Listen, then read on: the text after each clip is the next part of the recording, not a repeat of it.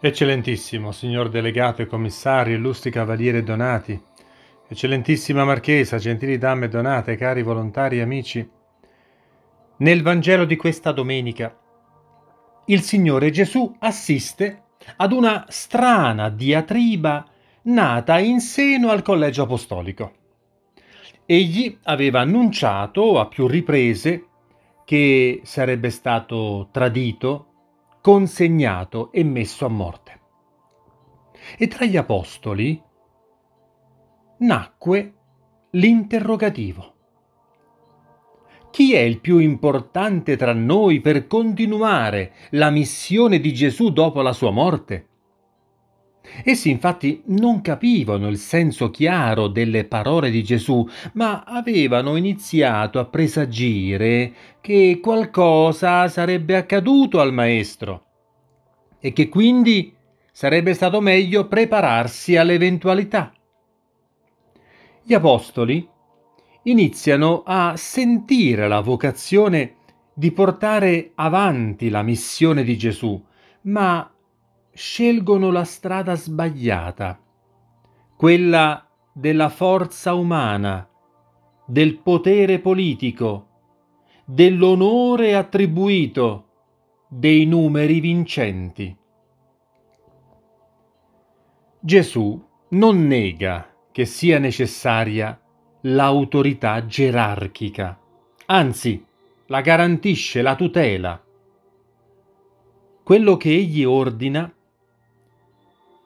è che l'autorità sia fondata sul servizio e non sul potere di dominare e sulla rivalsa sociale. L'umanità percepisce da due secoli in maniera sempre crescente un grande disagio verso l'autorità e pone in discussione ogni gerarchia. Riguardo la Chiesa, Alcuni sognano una comunità puramente carismatica, altri pensano all'autorità ecclesiastica sul modello di quella democratica che è basata sul popolo e regolata da esso. Alcuni negano semplicemente l'autorità in nome di un anarchismo che va serpeggiando sempre di più. Ma Gesù ha stabilito per sempre il ministero gerarchico come una partecipazione vera, anche se misteriosa, all'attività con cui egli stesso istruisce e costruisce il suo corpo che è la Chiesa. Nella Chiesa, e direi in ogni istituzione, chi cerca autorità deve trovare il suo posto di servizio. Chi cerca il primo posto deve amare il servizio. Chi vuole primeggiare lo deve fare dall'ultimo posto.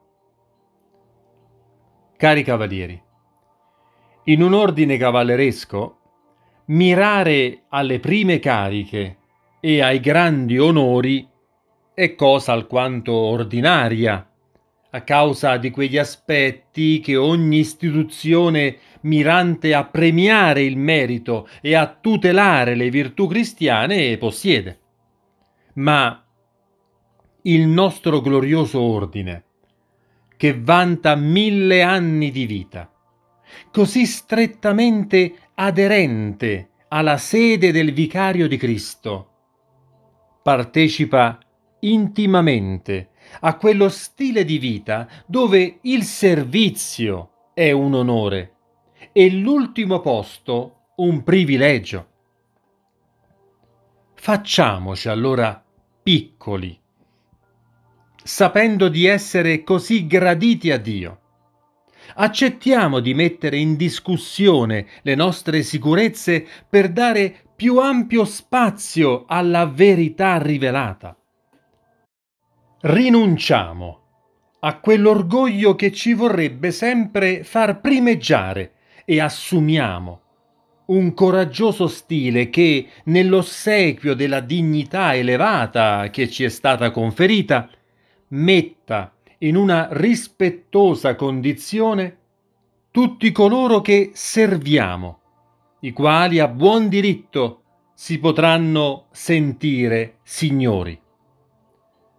C'è cosa più nobile di questa? Sia lodato Gesù Cristo. Amen.